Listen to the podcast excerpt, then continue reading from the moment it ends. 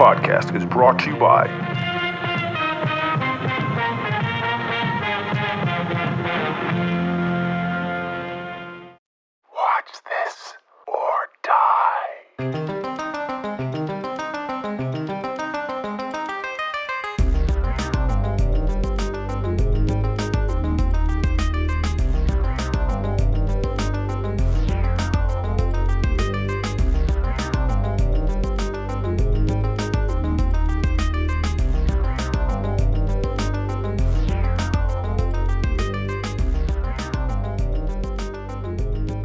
Welcome to another edition of Watch this or die. Podcast, your weekly fix for quality movie recommendations. I'm Scott Kraushaar, And I'm Matt LaPlante. and we will be your hosts on this cinematic voyage. Now, it is our goal every week to recommend to you a movie that we not only fucking love, but one that we're pretty damn sure you will too. So, over the next 100 minutes or so, we're going to do our very best to convince you to go and check out this movie like your life depends on it. Now, without further ado, the movie that we are recommending to you this week is Killing Them Softly. Alright, you ready to do this? Is that what you got? Dishwashing gloves? We're gonna look like a bunch of amateurs. What's this? A sawn off shotgun. It's what you asked me to get you. It's gonna kill everybody in the room. Mark Trattman's game was hit a couple of nights ago. Hey, hey, hey! Just give it all up, nobody gets hurt. It's only money. So where do we go from here? We start with Trattman. They are not gonna okay anything major here. What does that mean? They just want you to talk to them. Hey, what's going on? Hey, hey! Talk to them. Shove them around a little. Don't hurt them too badly, because they don't want them hurt. Let's have a beer. And welcome to 2021 and our 18th episode and first of the brand new year. Well, for those of you listening to this, you are listening to this in the future from when we're recording because we're still in fucking 2020. So we're assuming that we're in 2021 right now. There's a real good chance that we are not. Now, that being said, that's one of the reasons we decided to pick the movie, our first of this year, 18th overall, killing them softly because how closely the events in the background of this movie are to the current events we are living through now. And for those of you who don't know what I'm talking about, in the background of this movie is the 2008 financial collapse in America against the background of also the 2008 presidential campaign, uh, in which uh, President Obama wins his first election. Here we are in 2021. For those of you, we are in a close financial collapse in this country as it is, and a brand new president is about to take the reins of yet another fucking dumpster fire and have to pull us out of it again. I'm not saying always seems like Republican presidents get us into dumpster fires. I'm just saying lately it sure does seem like that. History is repeating itself. Crazy, isn't it? It's crazy that it is actually fucking repeating itself. Normally it's like a longer time frame, uh, but this is pretty fast, guys. Come on. Yeah, yeah. It took it took eight years with Bush. Uh, with fuckface, it took four, four, four years. Great job. You needed to one up them. Great job.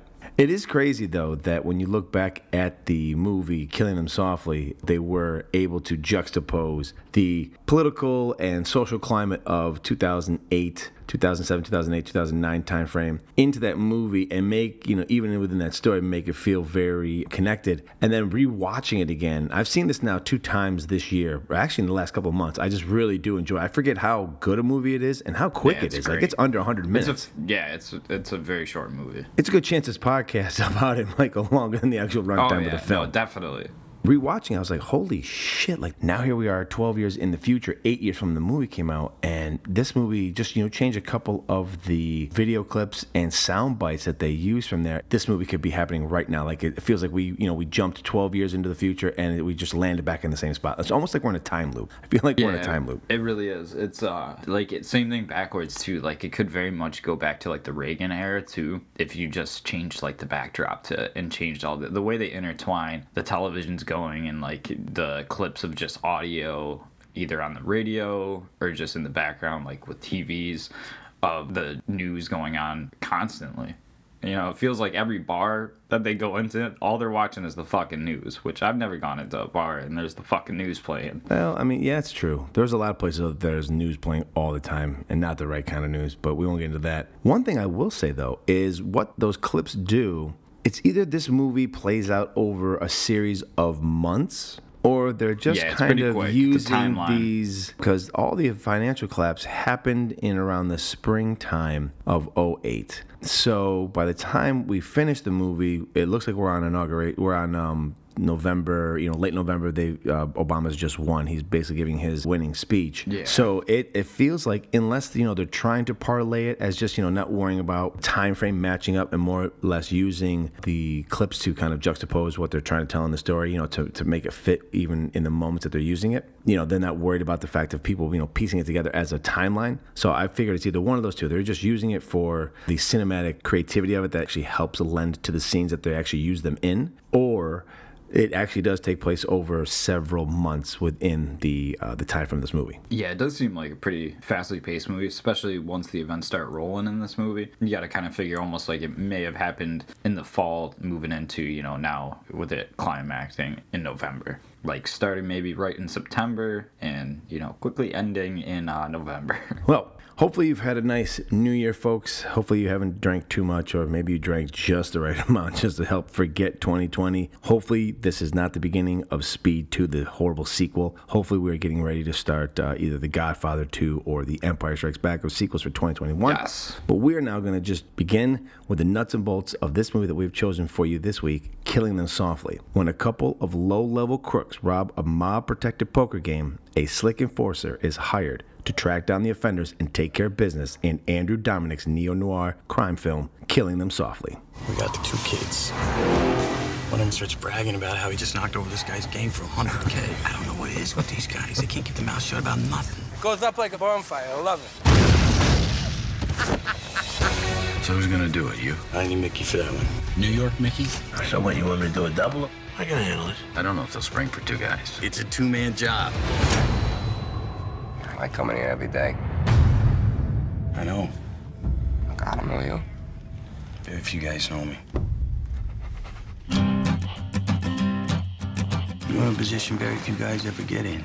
You have choices. Look, I don't know if I can do this. You made a mistake, and you gotta make things right. This movie, as I said earlier, came out in 2012. It is written and directed by Andrew Dominik. It stars Brad Pitt, Scooter McNairy, who I think a couple of podcasts back we talked about how good Scooter McNairy is. and yeah, then- he's so good. Yes, we got finally a chance to really see him. Ben Mendelsohn, Richard Jenkins, James Gandolfini in one of his last roles before he passed, Ray Liotta, and Sam Shepard, who was in it for like a scene. Like I'm surprised he even got. Oh, such a great scene, though. I'm surprised he's even in the thing. It's he's basically like the the shadow of who he is is what is you know kind of carries through the movie. yes. For those of you who didn't know who our director was, he also directed Brad Pitt in the great Western that you've heard us talk about, The Assassination of Jesse James by the coward Robert Ford. So this is the second time that these two gentlemen have worked together. And what what a fantastic piece of filmmaking it is, and we're going to get into that. They made this on a budget of 15 million, and I feel like the budget went to obviously the acting, the actors. I mean, they've got a pretty intense cast in here at the time. You know, I mean, James Gandolfini's just fresh off of his big fame, obviously doing The Sopranos. You've got Brad Pitt makes, you know, he's Brad Pitt. Ray Liotta's gonna hefty fine. So uh, most of the money I feel went to the casting of this movie. It did make back, however, 37.9 million. Now, we're going to get into the ratings, and you know how much this chaps my ass. However, what really chaps my ass is how poor these ratings are. On IMDb, you know, the barometer of all great movie ratings, this movie failed with a 6.2, a 62. This movie got a 62. Over on Rotten Tomatoes, the critics gave it a 73, and the audience score was a 44. What the fuck? Seriously. Yeah, it was it was one of very few films to actually get an F cinema score. It's just crazy that it's that low because this film is fantastic. Uh, may- Maybe it's just us. Maybe we just like it too much. I don't know. I don't understand what it is about this movie that you know people didn't like. It's fast paced. It's got a great story. It's got a great cast. It's a great crime movie. I mean, it's got humor in it. It's got some amazing uh, special effect shots they pull off in this thing that we're going to get into. It's got great scenes, you know, and it's got some amazing acting. And it has a couple of people playing outside of the normal roles they play. Oh yeah, big time, big time. Most most notably Ray. Oh, uh, Ray Liotta, James Gandolfini, but Yep. you know, and then Yeah. even Brad Pitt playing the heavy. Like he doesn't normally play the heavy. He's a great heavy in this. Richard Jenkins is. I mean, there's not a missed beat by anyone in perfect this casting. Oh, it's amazing. Even little ones like uh, George Carroll playing Kenny Gill, he's so good. And you know, he was actually brought in and made like famous into like acting by his first appearance in Gone Baby Gone, and then he came back for The Town with Ben Affleck. So he did both those Ben Affleck uh, Yeah. films. Um, but before that, he was just a rapper in Boston. Actually, in this scene in Gone Girl, when he first appears with Casey Affleck and they're driving in the car and he's listening to a rap song on the radio, it's actually him on the radio. Well, it's funny because the scene in the car in this movie is a whole different so, twist oh to my it. god, so I, funny. I, I went back, I, I watched it three times. It does not get old. We're not going to waste any more of your time. We're going to jump right in to the top five reasons we believe you should watch this movie. The top five reasons to watch this movie. Number one. The knocking over of Mark Trattman's card game. Now, before we dive into it further, we've got to give you a little background of what the fuck we're talking about. Scooter McNairy plays this basically down his luck piece of shit who's just gotten out of prison for, you know, probably crimes and misdemeanors, something stupid. Beanie, Yeah, some beanies yeah, and some like dumb that, thing. yeah. And he's decided to align himself with a guy he met in prison, played by Ben Mendelsohn, who does not uh, have an American accent. He plays himself full Australian. Full Australian dope head. He's an Australian heroin head who apparently, as we find out in scenes when they talk together, fucked an old man in jail called Goat Ass. So oh my god, so a great scene between them. They actually So- have on the way to this this job. They should actually just brought a goat in for you. Oh, so ridiculous. Now, they are hired by a gentleman named Squirrel, Johnny Amato. The gentleman who plays him, I forgot his actual name. He is also a Soprano alum. They are going to knock off a mob protected card game. And the person's card game they're knocking off is Ray Liotta's, and he plays Mark Trattman. And the reason they've decided to do this is Mark Trattman, four years ago, knocked off his own card game. And he was given a pass because everyone likes Stupid Mark. fuck. He's dumb as shit So and he should stupid. never say anything, but he knocked off his own card game. Got too drunk, spilled the beans. And so they think this is a perfect opportunity that they're going to knock this card game over, and make a couple of grand. I think he even said, you know, they're going to like make 30 to 60 grand a piece. In the context of the movie, where this is taking place in 2008 timeframe, against the backdrop of the financial collapse that we had back then, that kind of money for these guys who are pretty much low lives and do nothing is kind of a, it's a big payday. You know what I mean? Like, Oh yeah, it's enough cash to get them somewhere else. You know. Yeah. They both get their plans going with it. You know, good old Ben Mendelsohn. He's like ready to become a drug dealer. oh my god, the worst drug dealer because he can barely do anything else. Yeah. He can't even walk dogs for a He steals dogs. They're collecting Steals dogs to then take down to Florida and sell them. That's his He big needs to- brain scam. It's Oh man. it's played so beautifully. He plays it with just the right um, note that it doesn't. It's not overly comical. You know, it doesn't turn like an Adam No. Sandler like plot line. You know, I mean, it's it very actually real. works. Yeah. It's yeah. He needed to talk to Christopher Walken uh, in uh, his character in uh, Seven Psychopaths to figure Yeah, out the real, right. the correct way to handle dog st- dog stealing. Because yeah, he's a jackass. And can we just say that he deserved to be nominated for a supporting actor in this? The way he plays it when he's on high and Yeah. heroin, he's fantastic. Like, Yeah. how he didn't get it nominated is, is beyond me. How a lot of them didn't get nominated. I mean, this only got a No. 44 from the audience. I don't know what the fuck they're yeah. watching. Yeah, no, it's it's crazy. Nobody, nothing got nominated for it. it it's absolutely nuts. It's so good. Poor guy just needed a nomination for how shitty they had to make him look all time, all the time. He's literally just pretty much covered in dog shit, and like even after they have money, he's still covered in dog and he's shit. Always sweaty and wet. You know, Oh, just- he's yeah. sweaty, wet, and dirty. So Oh. yeah. It's gross. It's so gross. Good kudos to him for dealing with that for the whole period of filming. While everybody else is all slicked back, leather jackets, not him. Or suits. Yeah, not him.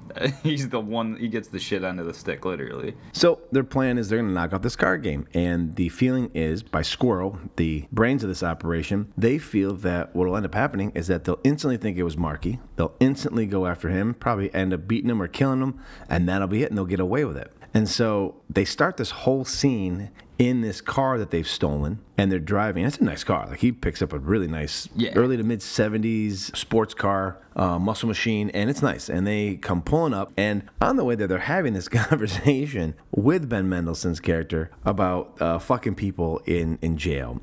and because they're talking about having sex, and, and he asks Scooter McNairy's character last time he had sex, and they get into this conversation about jail, and, and Ben tells him, "I told you when you go to prison, you got to find an old clean fucker Yeah, to old clean fucker. While there." And he's like, "Well, Goat Ass wasn't clean." He goes, "Well, that's the second rule. If you can't find an old clean fucker, you find an old dirty fucker." And that's when Scooter was like, "We should just brought you a goat."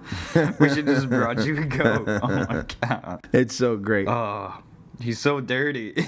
You're not getting any, are you? Go fuck yourself. Tomorrow night I'm getting some, all right? You know, this thing goes all right, this is my last night of priest. I'll fucking take care of my own hog. You certainly had a bunch of practice at taking care of your own hog. That's real fucking nice talk. A guy like you sticking it in goat ass's satchel, fucking really nice talk. Hey, it's we're in jail, you know. Rule number one: find yourself a lovely, clean older man. Who the fuck told you that goat ass was clean? Rule number two: if you can't find that lovely, clean older man, take the dirty one. You're fucking sick. You know, we should have actually had them get you a goat. You know? have them bring him into the jail and you can fuck the goat. You know, I had some clout with the keepers. Oh, those poor dogs. You sure you're not fucking around with those dogs? No, because the dogs, they they they they bite. You know. I mean, I'll give you some advice, mate. Don't not with the dog. You know, they can nip. From what I hear, that's very painful. From what I hear, you know, you're better off with uh, with women, mate. If you can get yourself one, that is. What's great is it shows their camaraderie, their real relationship. Because a lot of times, you know, you watch movies where they're about to do a heist or something, and sometimes they oversell the heist. Like they're, you know, they're too serious. They're talking about the heist, and Yeah. it becomes very cliche. I, when that scene starts in the movie, even when I was watching it again, I forgot that that's, they were headed to the freaking heist. yeah, because they get so relaxed. Yeah, so pulled in by their conversation. I'm like, oh. And then all of a sudden they pull up. I'm like, oh shit, that's right. They're gonna now knock the poker game off now. I just thought they were Yeah. getting, you know, getting ready to do it. You got to imagine though in real life, if you're going to knock over a card game, you don't want to keep talking about it because then it's just going to get you more anxious and thinking about it, and then you're going to be more likely to mess up. Where you know these guys kind of relax. The only time that they start to get a little unnerved when you realize that you don't assign the dope head Oh to my grab God. everything for this because It's it's fantastic, and the so good. It's comical. It brings a It lot of humor, but the way it's also played is it's not played comical. It's played as if Ben Mendelsohn's character is just a complete fuck up, and then he gets kind of pissed off because you asked him to do something. He did it for you. He fucked it up, but he's still like, "No, dude, I, I did I it." did it. yeah, and he's Yeah. and he's like, he's a little embarrassed. And what we mean by that is they show up, and they're they're going to wear stocking masks. This is basically those of us who followed us. Yeah, if you followed us on the N- Nicolas Cage podcast, they are pulling a Raising Arizona type heist where they're pulling pantyhose over their face and then gloves. And really disguises your face Yep. very well. it actually, you know what, crazy enough, it really does. It's because the way it presses down on your face, it, presses your totally nose and- distorts oh, it. yeah. Totally distorts yeah, your face. It's creepy. Scooter McNairy sent him to get this. So Scooter McNairy's job was to grab the car. He sends Ben Nelson character to take care of everything else. And by everything else, he's got to get him stocking masks, gloves, and weapons. So he gets the stockings right. That's the only thing that he gets right. He didn't find regular doctor gloves. He finds dishwashing gloves. The yellow dishwashing super gloves. like heavy duty thick dishwashing gloves you you could barely feel anything through them obviously I'm a product of the 80s and before there was dishwashers we had to wash dishes by hand and I remember wearing those to wash dishes in the sink and when they put them on I know how hard they are to get on your fucking Yeah. fingers no matter what like you literally need easy. Vaseline to get your hands in these fucking things just to even The make them worst. wear so these two clowns are putting these on and he hands first time I saw this first thing I saw in my life he hands him it's supposed to be a shotgun it's basically a handgun looks like I mean it's the most ridiculous it's hard to describe imagine a double barrel sawed off. shotgun that's been Yeah. Sawed off so close that the only thing left is you basically see the shell sticking out and then the handle. And he has a revolver, Ben Mendelsohn's character. The revolver is bigger than this fucking shotgun. And he hands it to him. He goes, The fuck is this? He goes, You asked for a sawn off. Sh-. I love how he says sawed. It's sawn off. A sawn off shotgun. I got you a sawn off shotgun. And he, he looks at it. He goes, he goes, We're going to have to shoot this thing. We kill everyone in the fucking room. Like, even himself, if he pulls the trigger, he is dead. it's spraying everywhere oh my god or it's gonna misfire Oh like this my is just god! bad I, it's the craziest thing when he hands it to him, and he even Scooter McNairy's like up us up. He goes, "They're gonna think we're fucking amateurs going in like this." He's got dish gloves on and this fucking sawn-off shotgun that's it kill everybody. And then maybe why no one does anything when they go in the room is because they realize Yeah. that this, that this the explosion on this is gonna kill. I mean, it's not even traveling Yeah. down the tube. It's literally like a firecracker blowing it's up in your face. Yeah, it's just there's BBs going everywhere. And I gotta feel like if we, he only gets one shot because it's so Yeah. close to the other shell. I feel like it's gonna both shells are going off at the same time. It's like a chain reaction. The spread is gonna be unreal. It's gonna take everyone out. Yeah, it, it's crazy. I, I love when he gets out of the car. He's like, uh, he's got, what's he? He's like, I got a fucking grenade, grenade and a fucking condom on my hand. And he says it not funny. Like he's pissed off. Like it's He's funny, mad. but he is he is furious. mad. Jesus, that's what you fucking got? Dishwashing gloves? Look, you take what you can fucking get, all right? These fucking things are too thick. What they had. They might add some fucking latex gloves from like a fucking hospital or something. You'll make do.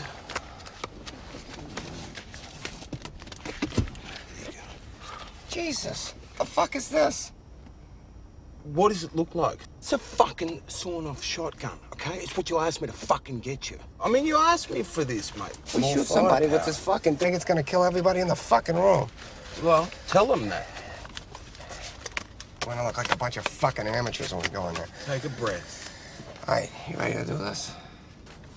You don't even have your glove on. I got my fucking glove on. Oh, Would just fucking fucking shut got your the glove fuck on. up. You shut the fuck up. You know, I'm going out there with a fucking hand grenade and a fucking condom on my hand.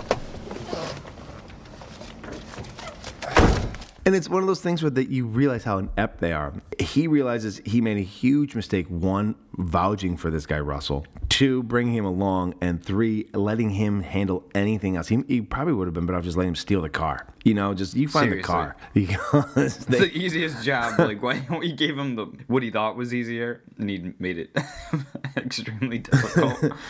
it was like he waited to the last minute. And he like walked into the dollar store. Oh my God, he did. Grabbed the He absolutely first gloves did. he see. Grabbed that. he totally forgot. He did this like 30 minutes before he picked him up. Yeah, he went to and the, then he did that shotgun himself. Like he just sawed off a shotgun himself Yeah. and didn't understand that you mm-hmm. just shorten the barrel. You don't Oh just my saw God. the whole fucking barrel off of it. A sawn-off shotgun is where you turn basically a shotgun hunting rifle into more of like the the good old-fashioned uh, racking shotguns. You know, like the kind that you would use uh, for home defense, or if you're in the military or in the police force. And uh, he got a double barrel, which does look cool, but it's very ineffective. Yeah. And it's a terrible weapon. He should have gotten him a, a regular, you know, A pump, yeah. yeah, pump shotgun. Because if he did get him the regular one, there's only two shots. Yeah, you know what I mean? Like you, you you, have a chance. at yeah, you could take. You and got you know chance. that everybody in this room is going to be carrying, and they're not going to be carrying that in their in their waistband. You know what though? They may not be carrying, and for the They reason I say that, away. yeah, it's just because you know they don't, you know, they don't want to start any inner turf war or beef. You know what I mean? Like you're playing cards, someone feels you're getting cheated, someone's got a gun. You know that could turn into a whole bloody affair there, and they probably say, you know, let's nix that before we even have a problem with it. Very true. So these two guys stroll in. They walk through this this these, this back alley behind like a basically looked like a empty strip mall. It was very reminiscent of what's going on right now, and very reminiscent of the time then when things were just closing down. and, You know, people were losing their money. So they go into this game and they walk in, and man, they piss off those guys. You could just see it in their eyes. Great reactions from everyone in the room who plays these uh, mafiosos. One thing I noticed: no one's wearing a fucking tracksuit. That was nice to see. Finally. No one was in a As, leisure broke, attire. as bad as bad as the economic times are right now for them, they're still wearing their suits. Yes, they're all these dressed nicely, and they all look up and they're pissed and they're irritated because right away their first thought is, "Fucking Marky's pulling this shit again." Marky's doing it. Like it's exactly what I 'cause thought. Coincidentally, he is upstairs when it, when it starts, so it's almost perfectly timed. Oh, and Ray Liotta's face when he comes down and Yep. opens the door, ah. he knows it too. He goes, "I am." f-" He knows it. He goes, "I'm fucked." You could see, sees it in his face. You can see it. He's done. For. he comes down, he opens the door, he sees them, and it's just that shock on his face. He's like, "What the fuck?" And he even tells me, he "Goes, I hope you guys know what you're doing." it's almost as if he really is just trying to convince them out of it because he knows he's a dead man. Oh, if he- they leave with the money, yeah, he like tries- one hundred percent. He's just trying to get them out of there, you know, and turn them against one another just to save his own ass because he knows at this point it does not matter. He could swear on everything in the world Yeah. that he had nothing to do with it. They could attach a lie detector to him. They still wouldn't believe him. No. Uh, this is why they pull done. it. This He is why they pull chance. it. And the one person who's the most professional in this is actually Ben Mendelsohn's character because he's talked to a couple times by Marky, Ray Liotta's character, when he takes him to the back to actually get the money. And he tells me, you know, you should, you know, just get out of here, whatever. He never speaks. Ben Mendelsohn knows that if he opens his mouth, they're gonna know he's Australian. It's not gonna take long for them to figure out who in town is Australian with that accent. He doesn't open his mouth once. He uses his eyes and he just points the gun. He never says a goddamn thing, which is surprising because he talks most of the time. The rest of the movie, he's always running his mouth, He's a chatterbox the rest of the time. but he's the most professional of the two of them. You know, Scooter McNairy's keeping it together, but I thought for you know the first time I saw it, I thought, I thought he was going to shoot it. Yeah, yeah, he's he's on edge. I think he knew that if he if he pulled the trigger, he's dead too. He's right. He has a hand, he has a grenade in his hand. It's a grenade. Yeah. He pulls the trigger. He, knows he, he pulls it. He's got to run. If he like Not either even. he's got to shoot it and go and yeah and hope that it didn't get him at all. But he he's got to get out of there because first of all he's heavily outnumbered. He ain't gonna be able to reload that thing again. I mean, the reason there's a barrel on a gun is to get the bullet one first traveling and the stuff traveling, but also to keep it further away from the away person from pulling you. the bullet. Jesus Christ! Uh, it would have been like those old cartoons with like um, the Wiley Coyote. Like, you Yeah, know, like- where where the barrel shreds backwards. yeah, or like you know they smoke the cigars, and like the you know, they light it, and the cigar blows up in their face. That's exactly what Yeah. that hand Oh, yeah. cannon would have done. It would have blown him away, killed everyone around him. It's such a bad decision. But they steal this money, and they get away. It's a real tense scene. It's weirdly funny, not intentional. Like the writing and the acting in this is great because this could have been done very comically. You know, this could have turned into like almost an Adam Sandler funny caper. You know what I mean? Like a Monty Python type of caper where everything's oh, ha, ha, ha," all these funny little gags because of the stupidity of it. And yet they pull it off so brilliantly the way it's acted and done. Now, this is going to lead us to the second reason you should see this movie Number two. and that is Mark Trattman's beating. So after this whole thing plays out, they bring into town good old Mr. Brad Pitt. He's called in, and he is a part of a crew that is run by Sam Shepard, whose character's name is Dylan. We see him once in the film beat up Marky the first time, Oh man, so good. and he doesn't crack under pressure. Fantastic shot. Oh, great! It's a great one Fantastic take. Yeah. shot. It is such a good one take when oh man with, with them just yeah with the shot, the camera staying outside and him slamming the door open he's like you knock over the card game and he throws him through the window and he's like Jesus fucking Christ. And then he throws him out the door. And the very few lines Sam Shepard has is that he just casually looks at his watch and just says let's get a beer. Yeah, yeah. and then you hear Marky crying. He's saying like Jesus Christ Gil. And Yeah. he's like stop crying. He just walks in the house. Ah, Sam Shepard's perfect Uh, cameo. perfect in that five second f- clip he's yeah, in. seriously, so good. Okay.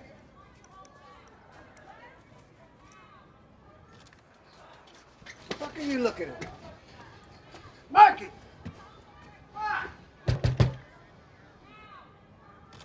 Hey, what's going on? Hey! Hey! You knock over the car game? Jesus Christ! What the fuck? Dylan! Dylan, what the fuck? What's this all about?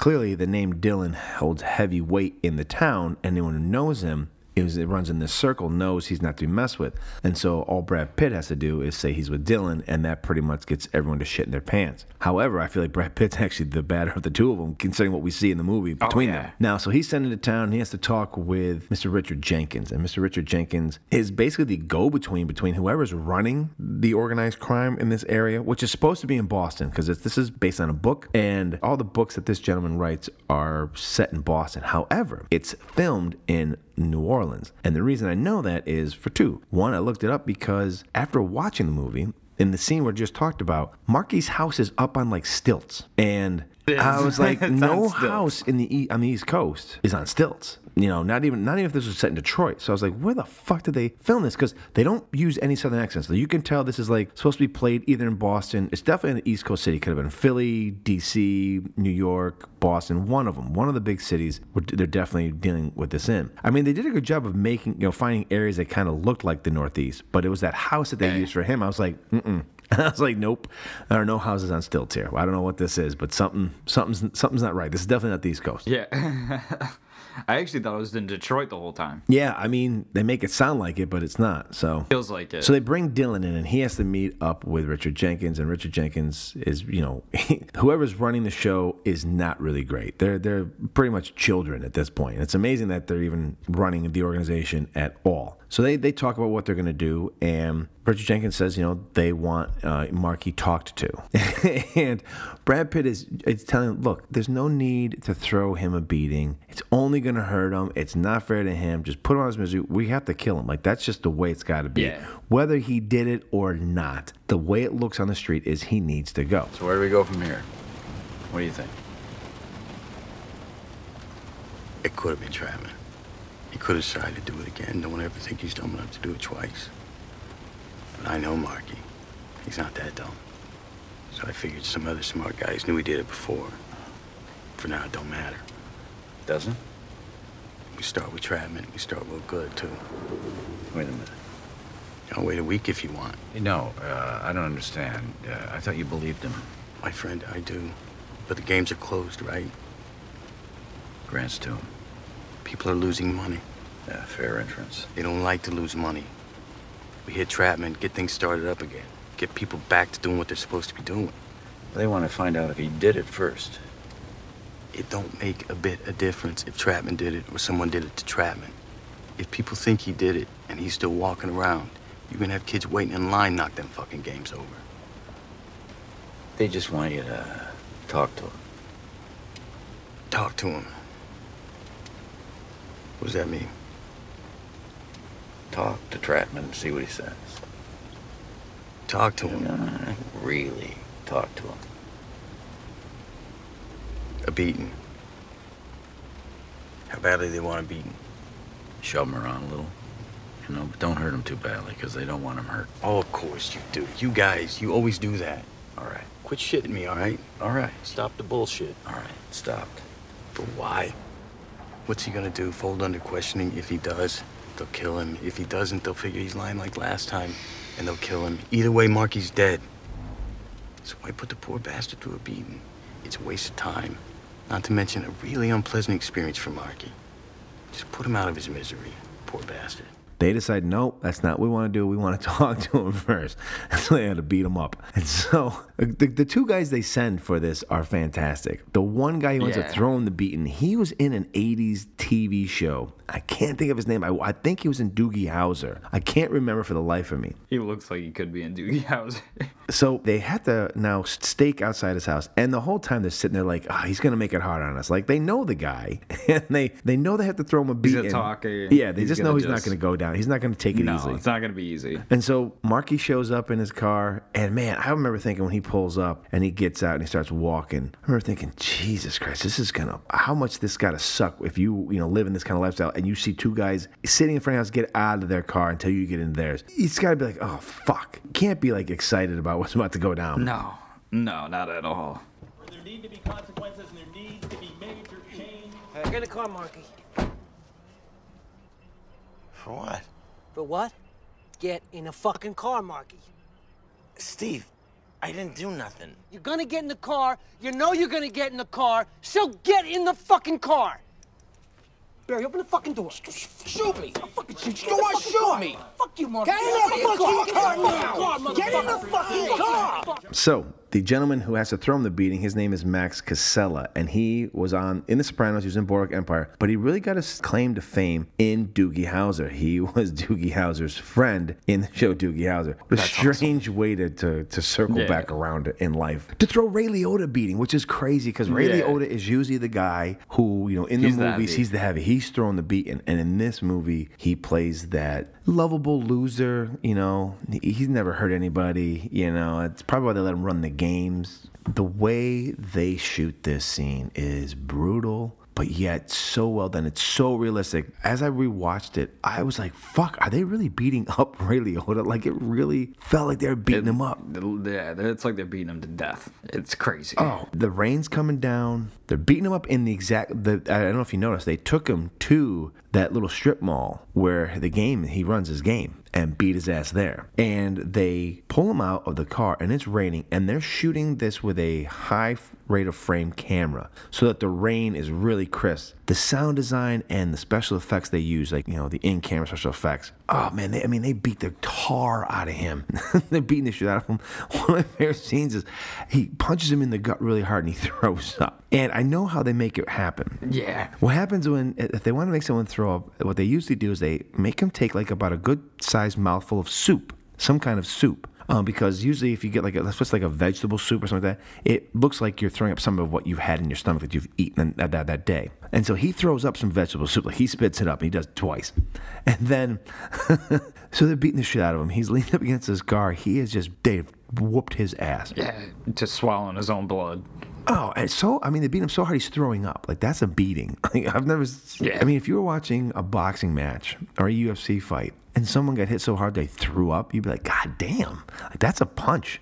Poor Marky's laying up against the car, bleeding profusely. Just yeah, he's got nothing left. And the way that they made his face swell up that quickly, you know how they quickly, you know, uh, added the Yeah. the, the makeup effects to him. effects, uh, yeah, so good. So good. So so good, and their blood effects looked good. A lot of times, you know, people put blood on it, and you can tell it looks like blood, but even when they wipe it off, it kind of like goes away. The way that the rain and the blood they had him, it just it mixed so well together. It looked like he was actually bleeding profusely from his face. It does. the rain really adds to it. Well, this guy Steve who drove there and wasn't throwing him the beat and was actually holding him. He asked him the question. And also, Marky turns to him and throws up again on him. And I love the fact that they've just beaten this guy to a pulp. He's so bad he's throwing up.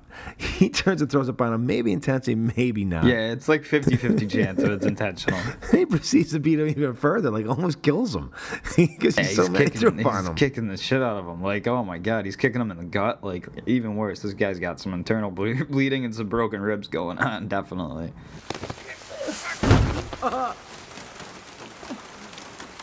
Mark, you about the kids. Are you sure you don't know who those kids are?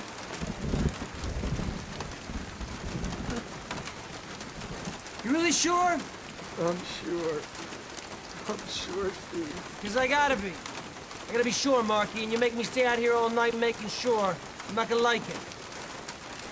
It's gonna be an awful long night for you, Marky. You bastard! You cocksucker!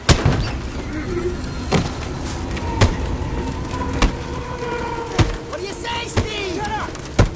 Get the fuck out of here! David! What?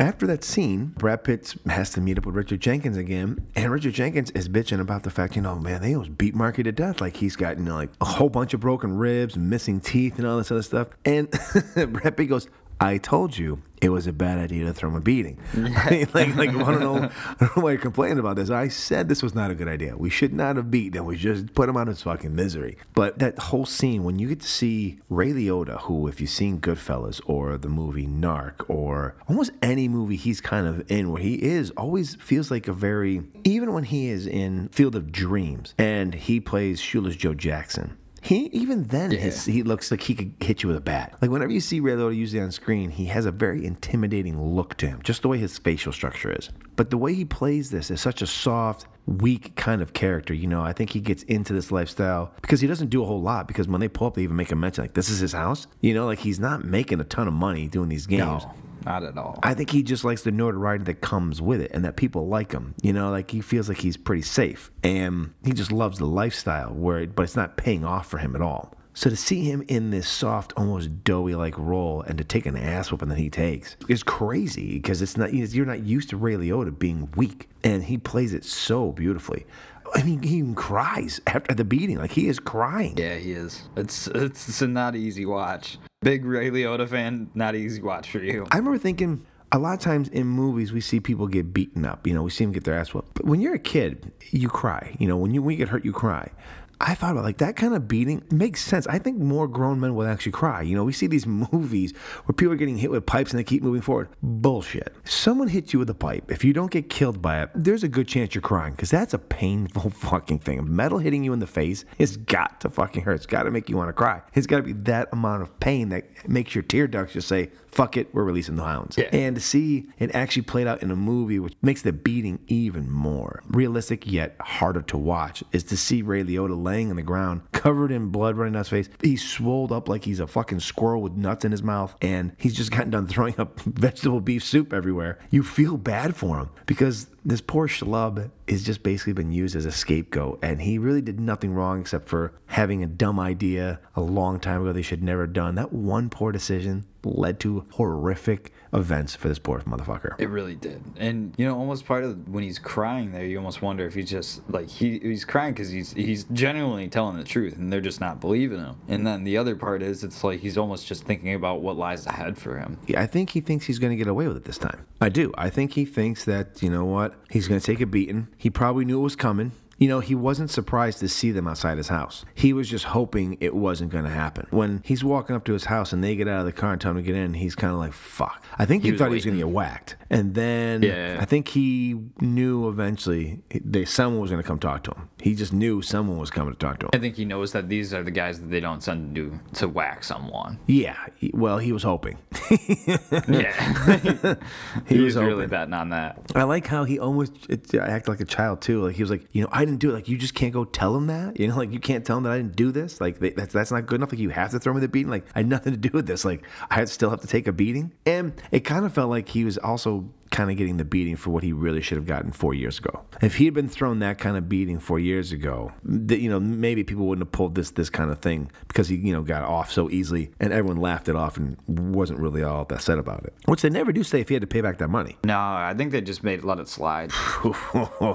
That's uh, yeah, just because they do. They talk about how everybody complained. You know, remember that time when we couldn't have games and stuff, and you know it was an inconvenience for them, and they were all annoyed because they wanted to make extra money on the side. But yeah, I think they just they let it slide, and you know either half the people didn't believe Marky like when he did say it all drunk, or and the the powers that be, the big guys that did just you know take it as it is, let it slide, just knowing that this happens again, he's done. And that's actually a pretty good segue for the third reason you should see this movie. Number three. And that is the two scenes between Brad Pitt and James Gandolfini. They are fantastic, and they are led by James Gandolfini. What ends up happening after they beat Trattman and they have this little meeting where he told them we shouldn't have beat him, they now decided they got to kill him. They're gonna they're gonna put Marky out. Marky's gonna get put out. They're gonna kill this guy Squirrel and either Scooter or they're gonna kill Ben's character. They don't really say. They know they're gonna kill Squirrel and they're gonna kill Marky, but there's the other guy they're gonna kill. They haven't really fleshed out yet, or at least they don't say it on screen. And so Brad explains the killing them softly, why it's called killing them softly. He asked Richard's character, Have you ever killed anybody? And he's like, No. He goes, Man, they, you know, they get all touchy feely. They're begging, they're crying for their mom. He goes, I like to kill them soft. I like kill them from a distance. Too many feelings involved. You ever killed anyone? No. You can get touchy feely. Touchy feely. Emotional, not fun. A lot of fuss. They cry, they plead, they beg, they piss themselves, they call for their mothers.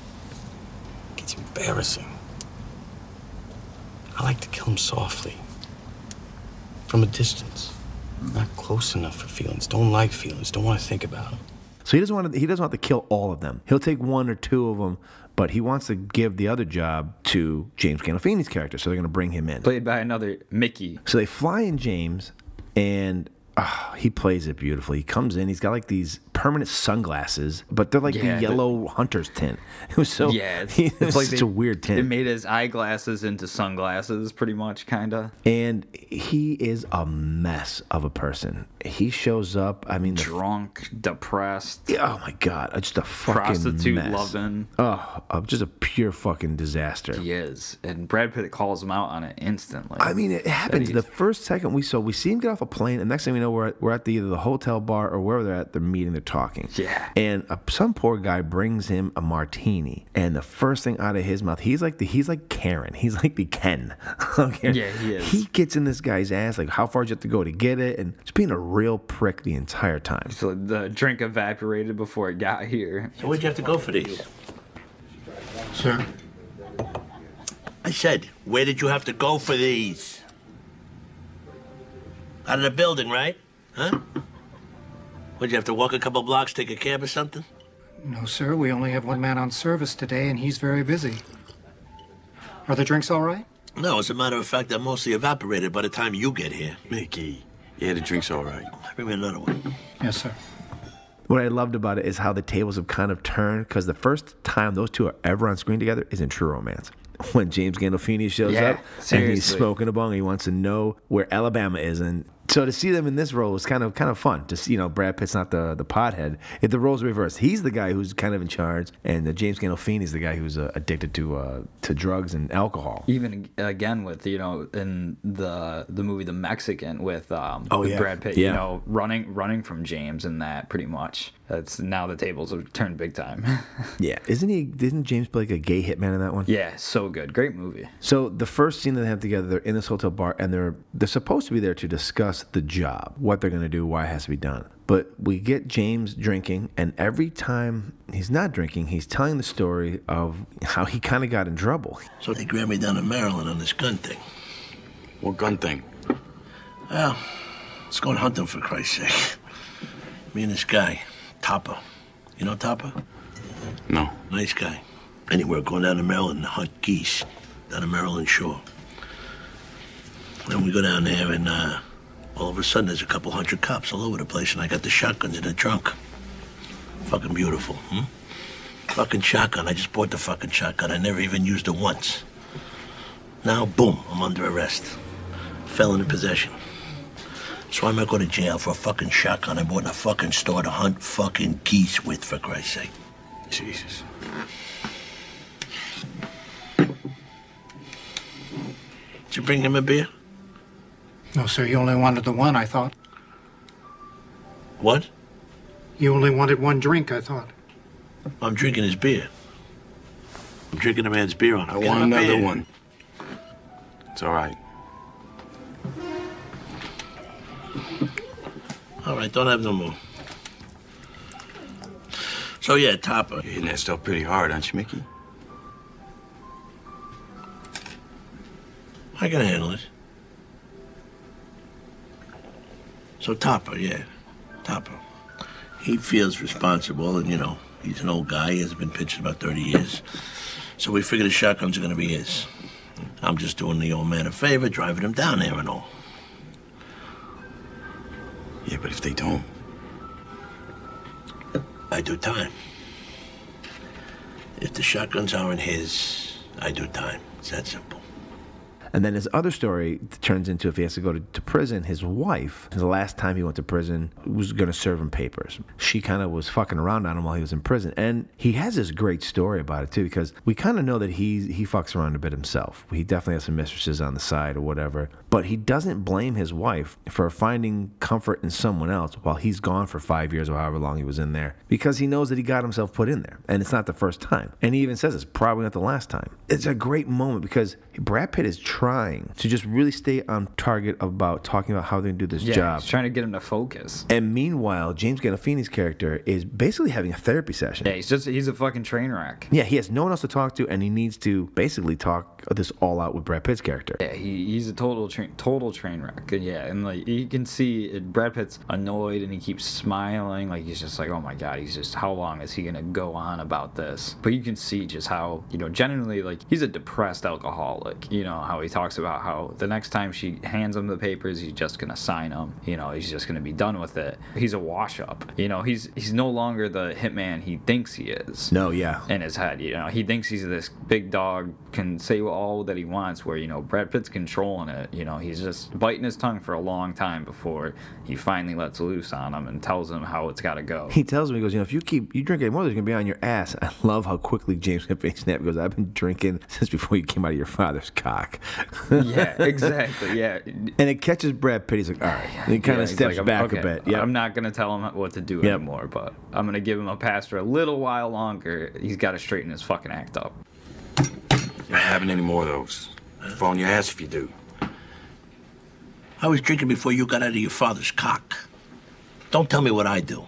They decide there's a twofer and a solo job. And so James Gandolfini says he's going to do the solo job. Three days go by, and he goes back to see him again. And this time he has to go see him in his room, and he's there with this poor black call girl. Feel bad for her that she had to be there with him. God, yeah. And once again, he's in there and he's talking about how, you know, he loves prostitutes or whatever. Did nothing but fucking for three days. I love even um, Brad Pitt's like, I don't like to fuck that much. I get fucked out. I love how he says that. And he's so serious about it. Yeah. That's too much fucking for me. Yes. I get fucked out.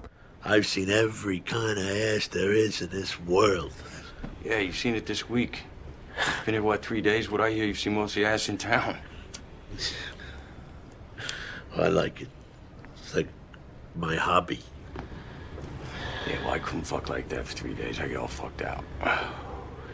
He's trying to get him to do this fucking job, and he's not doing a goddamn thing. And he's just sitting there drinking and just banging prostitutes. And then Yeah. he's like, Are you going to do this job? And He's like, No, I can't go out. He just realizes that the guy he was, he is no longer that guy. And Brad Pitt is is kind of disappointed because you get this idea, you know, he wanted to bring him in because this guy Mickey's supposed to be this big time star hitman, and he's basically this washed up drunk loser who just basically likes to lose himself in the vices that he gets himself into. Yeah, you kind of get the feeling that at one point in time, uh, Brad Pitt's character looked up to him, or like was his like under under his wing, like learning the ropes of you know becoming a hitman. And now that now he's watching, you know, his his hero from before just be a total wash up that he has is lo- slowly losing all respect for. And even James tried to, in a story, talk about some girl named Sunny, this Jewish girl, Jewish hooker down in Florida somewhere. It's some job they were together. He's obsessed with her. And he thinks that Brad Pitt's fucked her. He thought that they fucked her while they were down there together. And he's like, I was there three days. You're with the whole three days. He goes, "Ah, when, did, when would this have happened? And then he makes a mention of it. You know, he goes,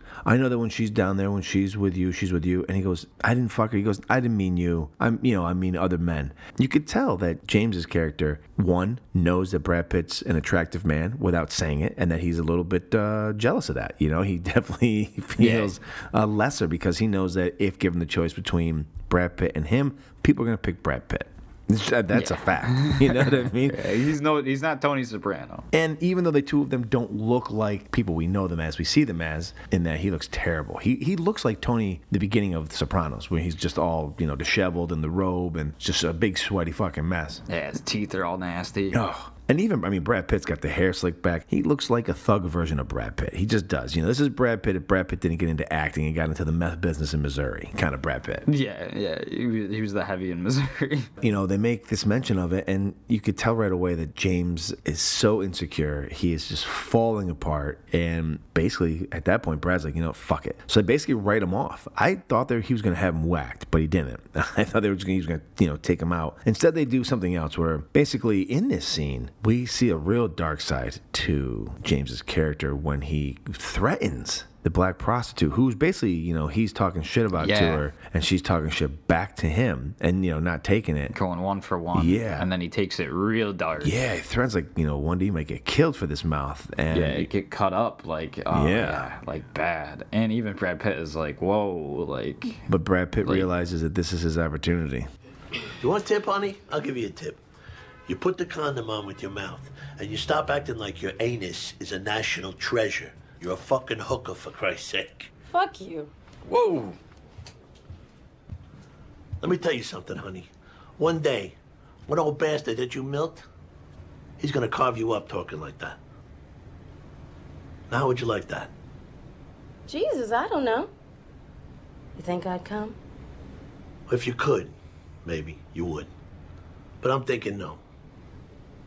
Fuck you. In an off-screen scene, he sen- probably sends a prostitute he knows who's a bit mouthy, but who can take a punch, I guess, which is weird to fucking say and think. But they, she gets in a, a fight with uh, James off-screen, and he gets arrested because he's breaking parole. So he's able to bust him without having to be a part of it. Yeah, get rid- just take him out of the equation. The two scenes together, James Gandolfini is fantastic, and he eats up the scene. Oh, he just eats it up. Great farewell film. Yeah, I, I remember first seeing this after him passing and just being so sad watching this. Even though we got a couple more movies, to me this is the one that hits the hardest. After we lost James watching this, it it still hits hard watching it, knowing that like less than right after filming this 2013 he passed away kind of if you're a Sopranos fan, it feels like that where Tony could have gone if his life was different. You know, it could have Yeah. if he hadn't got the therapy and this and that, he could have gone this way and fallen fallen off Could the wagon. very bad. But he's so good in the scenes. Like he really, I mean, you feel for him. Like when he's talking about his wife, and he's talking about you know her signing the papers. You see the sadness in his eyes, and then the sadness in his eyes when he's talking about that Sonny and how she isn't true to him. Like there's a deep sadness in his eyes and in his face, and the whole time you're on screen, like we we turn into Brad Pitt. We're sitting there listening to everything he's saying. We're sucked into his story. you do yeah you just get absorbed into him yeah And he's an amazing storyteller as he's doing the scene. fantastic absolutely So he doesn't do any of the hits. And that's going to lead us to the fourth reason why you should watch this movie. Number four.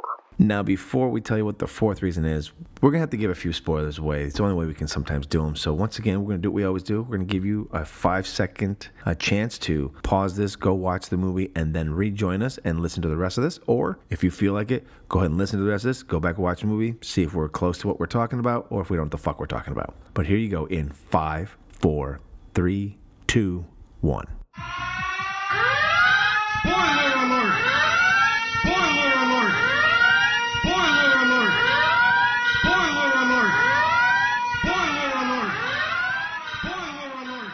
And the fourth reason you should watch this movie is Mark Trattman's death scene. In the scene where he talks to Richard Jenkins after the whole James Gandolfini thing, they realize they do have to kill Mark, that there's just no other way around. And finally, Richard Jenkins' character goes, Oh, he it finally dawns on him. and it's funny because Richard Jenkins says that the people. such a jackass well, it's funny because the people he says he's working for, he has to literally hold their hand. And now here's fucking Brad Pitt having to hold his hand. So it's like, his hand. He's so annoyed. He's like, "Can you not realize this? I'm doing the same with you. I've been doing it since we first started talking." but Richard Jenkins plays it beautifully. Fantastic. So they have to kill. He's going to kill Marky. It's an amazingly shot scene. Oh, it's the best scene in the movie, and just the way that they decided to film it was just gorgeous. It was a great way to film it, just like the beating that they filmed. Those two scenes, the way they filmed them, are fantastic. Yeah. It was the first time they used um, Kodak 500T 5230 film stock, which the notable films after this that use that are Out of the Furnace and Foxcatcher, which kind of lends to, they both lend to that same grittiness that we get like in this film. Yeah, oh, it's just visually looked great. Oh, it's beautiful. It's a, it's a 35 millimeter Yeah. film stock. So when they sh- roll up on him, they eventually wait for him to come out of some place. He is beat. poor guy. He's beaten to death. I'm surprised there's anyone to drive him, but he's driving himself. Seriously, he's probably all jacked up on painkillers. He can barely feel his face at all. He's just, ah, poor sap. The guy who threw him through the window in the Dylan scene, and who's in another great Gil. scene that we, we Oh won't my get God. into, so you can go see it. But this is a great scene. Involving a car and an explosion, Car and was not, not fantastic. not the most typical car explosion way that you see on most films. Oh, fantastic scene. He and the cheap bastard he tries to take a dollar. Well, there's two cheap bastards in the movie. Uh, Brad Pitt's character is waiting in a coffee shop across the street, waiting for him to move to go.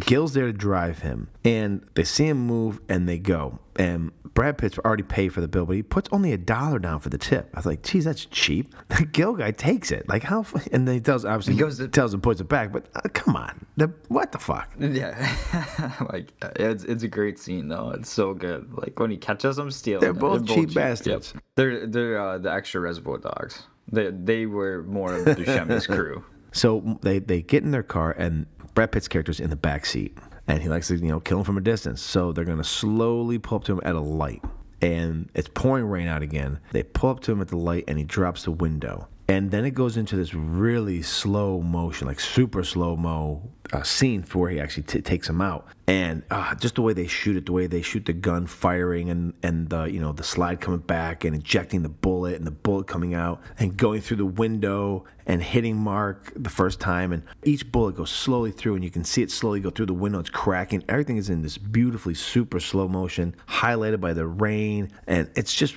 amazingly done. It was such an amazing shot that then leads to kind of going into even more slow motion where the car then goes forward because obviously once he's dead his foot comes off the brake and it rolls into the intersection and he's hit twice and the car is spun. And the second time he's hit he's hit head on and his dead body goes forward and his head hits against the window. It's an amazingly beautifully shot action sequence and i thought it was such a great nod to do it slowly Yeah, it's so good. it was almost as if it's the one kill in the movie where they gave the guy who they did kill a bit of, you know, it was like a nice send off. If, if there's this, such a thing in, in, in a murder, Yeah, no, I agree. They sent him off softly. they they did. You know the one thing I'm glad I'm glad they didn't play that song though. I'm glad they didn't play the Fugees song or it would not have worked well. Again, the soundtrack for this is so good.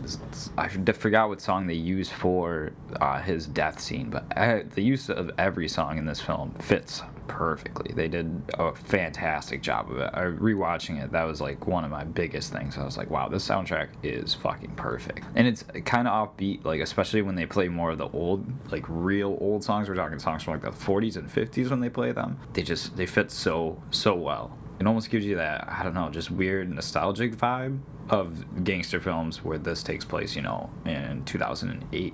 It's so good. It did give you a bit of a Scorsese vibe Yeah, with the soundtrack. it did. You know, this is definitely a gangster type film all unto itself. It didn't feel like a Scorsese movie. It doesn't feel like a Tarantino movie. It feels like Andrew Dominik. It feels like his movie. You know, like it's his Yeah, own it's thing. or- he's he's paying his homage original. to others, but yeah, it's a very Yeah, original voice. His original version of a gangster film, and it's so good. Man, we haven't had enough from him, and hopefully next year we're supposed to be getting another film out of him. He did do two episodes, two of the great episodes of the amazing Mindhunter series of season two, but he hasn't done anything. He hasn't done a full length film since this movie. You know, thinking back on it now that you said it, because I realized he now worked with David Fincher, it did have a bit of a David Fincher feel. A, a- Yeah, a the tad, darkness you know? to it, yeah.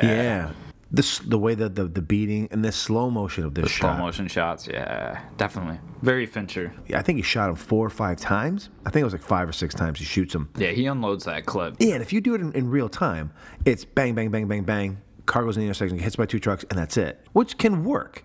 But the way they did it here, the way they, they slowed it, and just the reactions you get, and the way it was played out was just it was just beautiful. It really was well done, well acted, well designed. Even the special effects of you know watching the bullet come through the window, go through like his hand, through his body, it was just fantastic. I really loved it. It's such a cool fucking scene, and one that we I cannot remember seeing in any other gangster film. I don't remember another slow motion death, you know, hit job in any other gangster film that I can recall. Same here. The only other person that really does a slow motion death scene is uh, that I'm popping right out of my head is uh, the shots of Bruce Wayne's father and mother being killed in uh, Batman versus Superman. Some of those are slowed down, but you know, this one was like from every angle. Like we were in every millisecond of pulling of the trigger to every mechanism of the gun, from the slide going back to the bullet coming out to Yeah, the so casing good. being ejected to going through the window to going into the body. Like it was really well done. It was almost as if you're doing a slow diagram of how to shoot somebody. And then even like, and with Brad Pitt's face just staying the same the whole time, it's so good.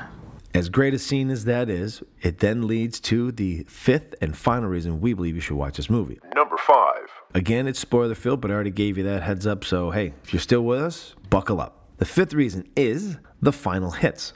So, as we said in the scene about with James Gandolfini, he was scheduled to do two or one of the hits. The other two hits are Squirrel, who is the mastermind, and either Scooter McNairy's character or Ben Mendelsohn. Now, Ben Mendelsohn was just ar- arrested for or his character, not the actual actor. I apologize. I don't want you to think that Ben Mendelsohn was arrested as we're talking this podcast. Ben Mendelsohn's character gets arrested for the heroin he decides to store in a locker in a bus station. So, yeah, I mean, what, what did you expect? He The guy got dishwashing yeah, gloves and a seriously. shotgun.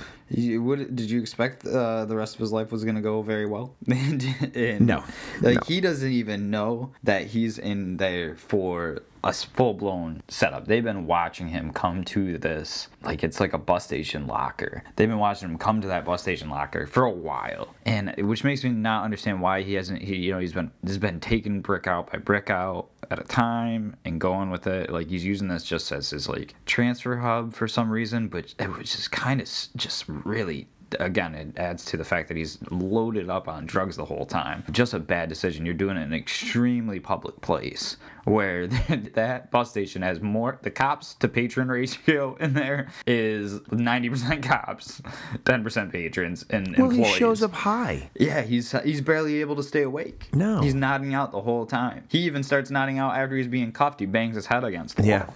I feel that actually he was given up. I think that Gil, through Brad Pitt's character, gave him up to put him into prison. I feel that that's how they Yeah. got rid of him. I feel like because he was associated with Gil and he was kind of just brought on for the job and he's just an idiot. You know, he was just allowed. I think he gets somewhat of a pass. I think he just gets sent back to prison and maybe things will get taken care of him in prison. But I feel like he was set up on that entire thing because there's no other reason to even know he's doing any of this.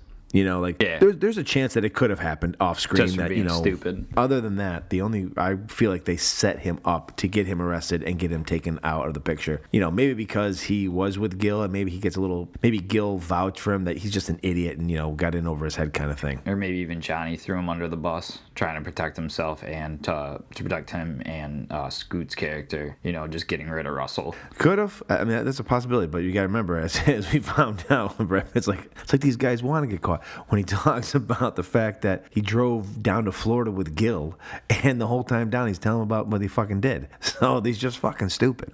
You know what I mean? Yeah. Like he's just fucking stupid. So the two guys that now he's gonna whack is uh he's gonna whack for sure Squirrel. We know that for a fact. And he shows up at a bar, and what a great little scene. He pulls up in this street to go to a bar that he's trying to find Scooter McNairy's character at. And he's going to basically put the fright of God into him and get him to help him find where Squirrel's going to be that night. As he's getting out of the car, in the background, out of focus, on the left side of the street is this black gentleman who is just straight up talking shit to somebody in the middle of the street on looks like on a bicycle. And he's just telling like, this is my fucking block. What are you gonna do about it? get the fuck up? He's just talking shit. All of a sudden, the guy in the bicycle shows him what he's gonna do. And he opens shoots him three times. As Brad Pitt just walks across Just the street, this is all street. happening in the Doesn't even background. react. Doesn't react. No one does anything. He just goes into the bar. Yep. so good. it's like, man, this is crazy. And at first you think that he's yelling at Brad Pitt, and you're like, oh, he's yelling at the wrong person right now. Yeah, yeah, right. And then, then you hear the gunshots. So good. So basically, he threatens Scooter to tell him where Squirrel is. I've never seen you in here before. Look, I don't know you. Very few guys know me. I've never been here before in my life. I was looking for you. A guy told me you come in here a lot around this time of the day, so I came in. Simple. Who's the guy? The guy? Friend. Friend of yours, actually. Who's the friend? A friend. Your friends are worried about you, Frankie. They think you need somebody around, knows about things, advise you, teach you how to cover your ass. Yeah. Yeah. See, it's not so much what you've been doing. It's what guys think you've been doing. And that's what you gotta look out for. And when it happens, you gotta be prepared to do something. Yeah. So where's he gonna be tomorrow night? Oh. Johnny Amato. Tomorrow night, where's he gonna be? I, I don't know. Frank, you gotta keep in mind what I told you. Your friends are worried about you. It's your friends that want to see you get a second chance. You know what I mean? And it's your friends that want to know where Squirrel's gonna be. Yeah, well, I don't know who the fuck you are. Very few guys do. Oh, Dillon, maybe. Yeah, Dillon knows me.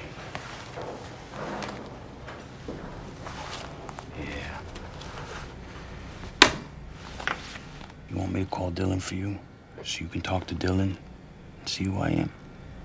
Scooter McNairy and both Ben Mendelsohn, they play these fucking idiots. Like, there's a reason crime doesn't usually pay because a lot of the people who get into it are dumb as fuck. They're dumb as a sack of fucking hammers. They just really are. And the two guys in this movie, Scooter and Ben, play dumb as fucking hammers crooks. The reason they went to jail the first time is because they're fucking dumb as fucking hammers. The reason they're going back, or worse, is because they're dumb as fucking hammers. They pull off this job and they kind of get away with it for, for a couple of weeks, maybe even months, depending on how the timeline of this movie really moves. It's hard to tell given is it is it a couple of weeks from the time the job to a month, or is it a couple over a couple of months given the context with which we hear the news clips going sometimes playing in the background. They could have gotten away. After they, they pull this job off and poor Marky takes the beating of a lifetime, the next time we see these two, uh, fuckface goat fucker is just getting back from fucking Florida, smelling a dog shit, looking terrible. But he has now sold the dogs. He's got money and he's buying heroin because he wants to now be a big time drug dealer. Meantime, Scooter McNairy's character has bought a car. He's got like he's got like a haircut. He's got his hair slicked back. Like he's looking a little bit nicer. A new leather jacket and a hoodie. They could have fucking skipped town. Just get the fuck out of there. But they don't. Should have fucking skipped town. They should have. Exactly. They stay there. They're fucking stupid. So eventually he catches up with them, and Brad Pitt catches up with them, and they go to find Mr. Squirrel. And they get out to his apartment where his uh, mistress is going to be. You know, they drive out there, and they're sitting there waiting for him, and then you know a car drives by, and he goes, "Is that his car?" And just the way Scooter reacts, goes, "I'm not sure." He goes, "Yeah, you are." Like he knows it's him. Yeah, he is so annoyed and just fed up with dealing with him bouncing around. You know, he's he's made this pretty simple problem for Sco- Scooter easy to handle. He he tells it to him very blatantly. Can you do the one thing or can you do the other thing?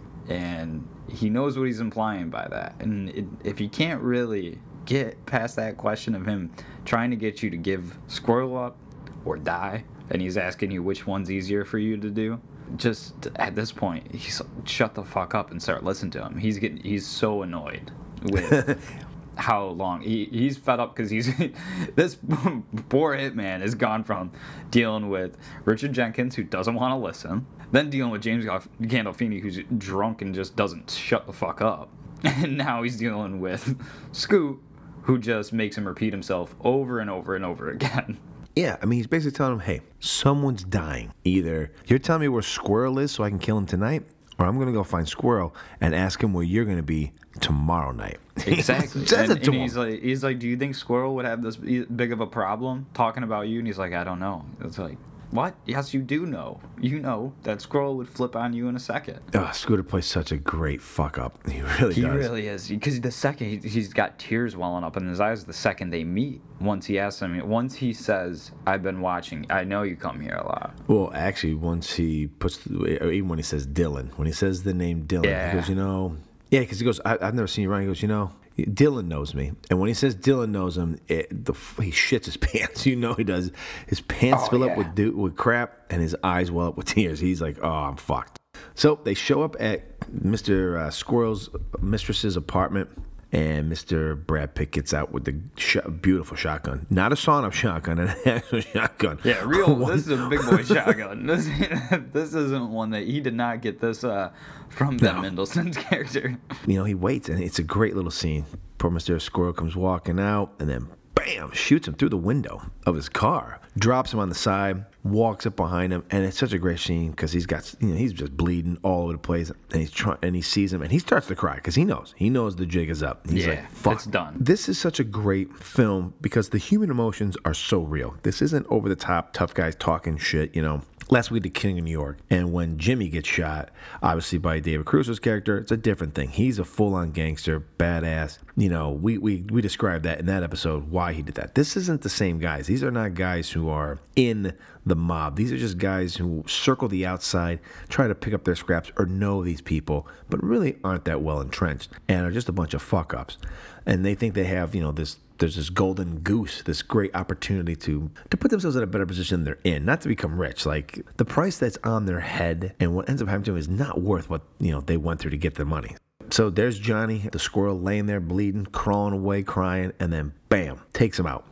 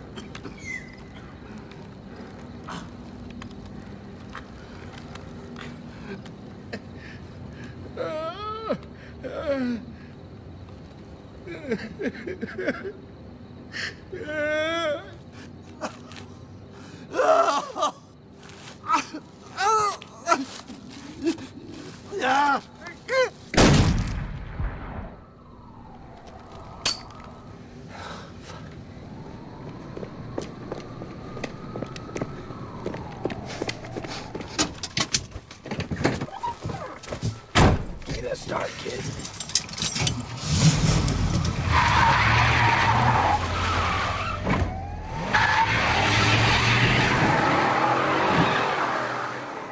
And they drive out of there like a bat out of fucking hell. Scooter McNairy is adrenaline and fear is so high, he's driving at 100 miles an hour, can't slow down. Yeah. So finally, we we get to the parking lot in Primrose that he says, which is a place in Massachusetts outside of Boston. They're gonna get his car, and so they pull in, and Brad Pitt's been driving, and you know he's explaining to Scooter's like, all right, so what do you do? And Scooter's going through the whole thing. I wipe down the car, I get rid of the car, do all this stuff. You're not gonna forget, not gonna forget. Brad Pitt gets out, Scooter slides over, asks him one more time, and then all of a sudden Brad Pitt leans in with a revolver and bang, bang, bang, just blows him away. Know what you gotta do, right?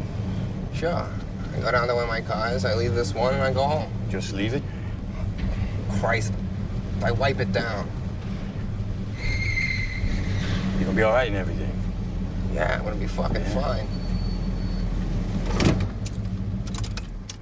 Where's your car parked again? Christ's sakes, it's, it's, it's in a lot down in Brownwood. Okay. Just making sure. Sometimes guys forget. Fucking got it.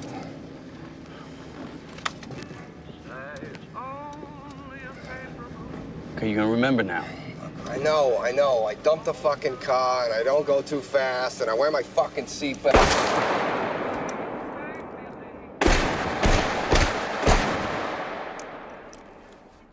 When I first saw the movie, I actually thought he was gonna let Scooter go. Same. I really did. Same. Like I was a part of me who was like, because like he like he said, he doesn't like He he, likes to kill him him. softly Yep. from from a distance. So the two people he'd already killed in the film, being Ray Liotta's character and now Squirrel, he did it from a distance. He didn't get And close. So now he's been riding Squirrel, Squirrel. He had to come in for the second to put him down. So you know that right there, he didn't want to have to, you know, cross the street and come up behind him and give him that second shot to the back of the head. That just, but again, amazing special effects. Blows the back of his head open like a freaking watermelon. Yeah. Oh, absolutely. But what I do think is when he did say he didn't like, you know, he doesn't like the touchy feely thing when he was telling Richard Jenkins about it. What he does is, is he kind of sets Scooter's character at ease and even us at ease because he doesn't like the begging and the crying and all that stuff. And so he doesn't allow for that. Basically, he's having a conversation. All right, you can do this. Like you're you're you're you're in the clear, kind of thing. And we think, all right, all he's got to do is drive away. This dude is lucky as shit, and then you know, we should have seen it coming, but we didn't because we kind of got set up for it. We kind of got set up, you know, that he wasn't going to kill someone up close and personal because he doesn't like it. And yet he does it and he blows him away. And they have a great little scene at the end when they're, I forget what music is playing, but where they both show Johnny and him getting toe tags on and having their bodies pushed Yeah, into into- the lockers at the morgue. It was, oh, what a great scene. Good. So good. You know, this business is a business of relationships. Yeah. And everyone loved Marky. You are a cynical bastard, you know that? to reclaim the American dream and reaffirm that fundamental truth that out of many we are one. You hear that line? Line's for you. Don't make me laugh. We're one people. It's a myth created by Thomas Jefferson. Oh, now you're gonna have a go at Jefferson, huh? My friend, Jefferson's an American saint because he wrote the words, all men are created equal. Words he clearly didn't believe since he allowed his own children to live in slavery. He was a rich wine snob who was sick of paying taxes to the Brits. So yeah, he wrote some lovely words and aroused the rabble, and they went out and died for those words. Well, he sat back and drank his wine and fucked his slave girl. This guy wants to tell me we're living in a community. Don't make me laugh. I'm living in America, and in America, you're on your own. America's not a country. It's just a business. Now fucking pay me. It's time to make some lists. This week, for our movie genre top five list, we're doing our top five favorite book adaptations. And as I kind of alluded to earlier, Killing Them Softly is actually adapted from a book from 1974 by George V. Higgins called Coogan's Trade. We have decided to put together a list of our five favorite movies that were book adaptations. Now, the amount of movies out there is unfreaking believable. There's so many of them. Huge. Never ending. Since it is an even week and I am even keel, Yeah. Uh, I will lead this off. Matt will then close this part out. He'll lead off our next one. I'll close out the thing. You know the drill. This isn't the first time you've heard this, or maybe it is. And if it is, thank you. Here are my five favorite book adaptations, and I will start with number five, being The Silence of the Lambs from Thomas Harris's 1988 novel. the Academy Award winning Silence of the Lambs. I love Silence of the Lambs. It's a fantastic book. Fantastic book, but an amazing movie, and it really sparked a bunch of great uh, sequels. I like the prequel. Uh, Hannibal wasn't bad, but the TV show Hannibal, for those of you, if you haven't had a chance to see it, it's now on Netflix and was on Hulu for a while on Amazon Prime. But it's an amazing, amazing uh, retelling of the Hannibal story from the time of prequel, which had Ed Norton's character, and it basically centers on Ed Norton's character in that movie and goes all the way up until just about where Clarice comes in in The Silence of the Lambs. Love Silence of the Lambs. Fantastic movie. So good. Classic. Oh, beautiful. Yes. My number four is from a Stephen King novel, and it's not the first time you're going to hear me say it, but it's The Shawshank Redemption. I love Shawshank Redemption. It was directed by Frank Darabont. Uh, came out in 1982, part of a novella, so there wasn't just one story. We've talked about before when we did um, uh, prison movies back on Brawl in Cell Block 99. And it was one. It was my number one. I think it's been my number one in other things as well. But it is a fantastic movie. It's a classic. It is a modern day classic. It's one of those movies that you should have seen. If you haven't seen, you've heard about. So if you get an opportunity, you have to check out Shawshank Redemption. One of his finest uh, works of literature and a phenomenal, phenomenal movie. My number three stars actually are lead from this movie, and that is Fight Club. Fight Club is actually a book from Chuck uh, Palahniuk, and I've actually read it, and it's fantastic, fantastic book. The movie and the book are fantastic. Uh, they really do go well together. Yeah, they do. I mean, if you like David Fincher and you like Brad Pitt, you will love this movie, and you'll love the book as well. So give them both a try. It's hard to believe that people haven't seen this. And I think we talked about it uh, recently how Fight Club is the, or was the male equivalent of Steel Magnolias. It was that male movie, that movie that all men could kind of associate with, at least through the 90s and the 2000s. That may have changed now as we have moved on and maybe progressed a bit, but who knows? I'm sure through the Me Too movement and the pushback against uh, toxic masculinity, Fight Club may not still hold true, but at least for a while, it was that movie that all men kind of uh, felt like they had to see. It was like a, a coming of age story for men. My number two is one of my favorite books, and it played so well as a movie. I was always wondering how it was going to, but it is Bret Easton Ellis's 1991 novel American Psycho. Great. I Classic. love the movie. I love the book. They were able to take, there are chapters in this book where he specifically just talks about the record that came out. He has, I think it's three sections. He talks about a Phil Collins album, he talks about a Whitney Houston album, and he talks about a Huey Lewis and the News album. They're just simple chapters where he actually goes through, almost like he's giving you a review of these albums. And the way they were able to parlay that into the movie was fantastic. Was fantastic. Oh, it's my first real uh, role where I got to know Christian Bale, and it's one of my favorites Yeah. of his. Uh, he's so good in this with Willem Dafoe and Jared Leto. It's such a great, great movie and an amazing book. The two of them are fantastic. You love them both. so good Oh, so good.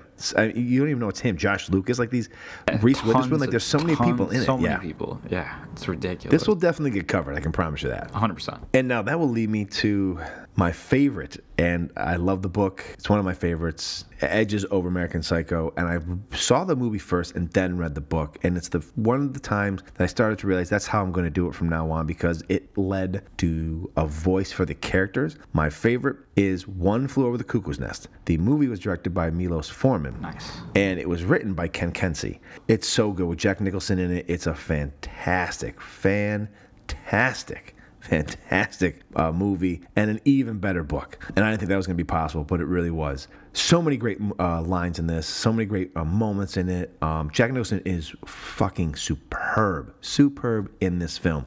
And it has one of the greatest unintentional villains of all time, Nurse Ratched. I hate Nurse Ratched. It was one of the first movies where I actually felt a visceral hatred towards a character in a movie, and it was Nurse Ratched. I fucking hated her. Hate her to this day. The things that happened during the movie later on, I wish she had died.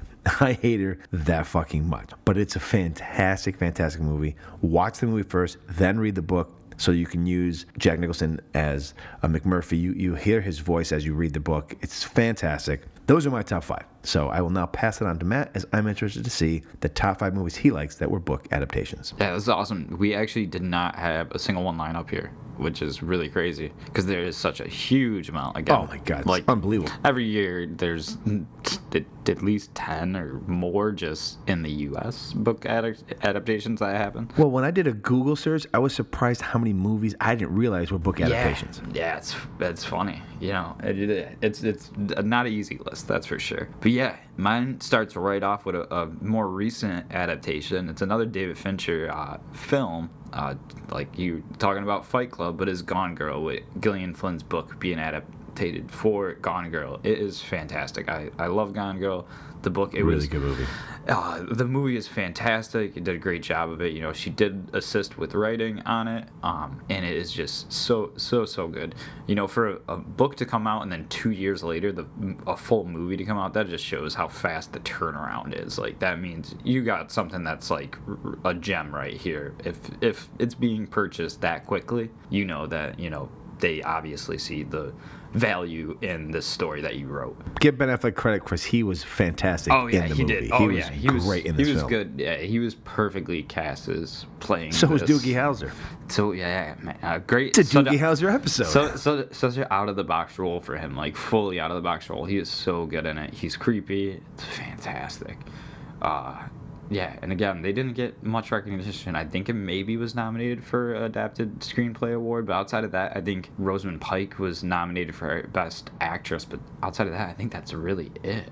I don't know. Again, I'd have to. Look and it's back. one of those great twists. Yeah, movies with twists in it. fantastic. Like, you, yeah, you don't see it coming. But that will bring me to my number four. And this, I actually feel like the film is far superior than the book. I've loved both, but is Blade Runner, originally adapted from uh, Do Androids Dream of Electric Sheep, from Philip K. Dick. That's a fucking weird name, but that's his name. There be, must be more than one Philip Dick. We had to get Yeah, the Philip really K in there to make sure K we know. He, Yep. he had to throw the K in there. He's like, don't I don't want to get okay mixed Dick. up with uh, that that other Philip Dick. He's an asshole. Yeah. Philip R. Dick's a piece of shit, He but Philip K. Dick, He's a real shitbag writer. I know, ironically. It's probably his brother. But yeah, Blade Runner is fantastic. A- amazing adaptation of the book. Uh, it's one of my favorite Ridley Scott films. Honestly, it, I do. I think the film does takes so much of the book and just visualizing it that way, it just makes it even better. And backwards and forwards, you can read the book and watch the movie, or read the book after and watch the movie, and just gain so much more perspective.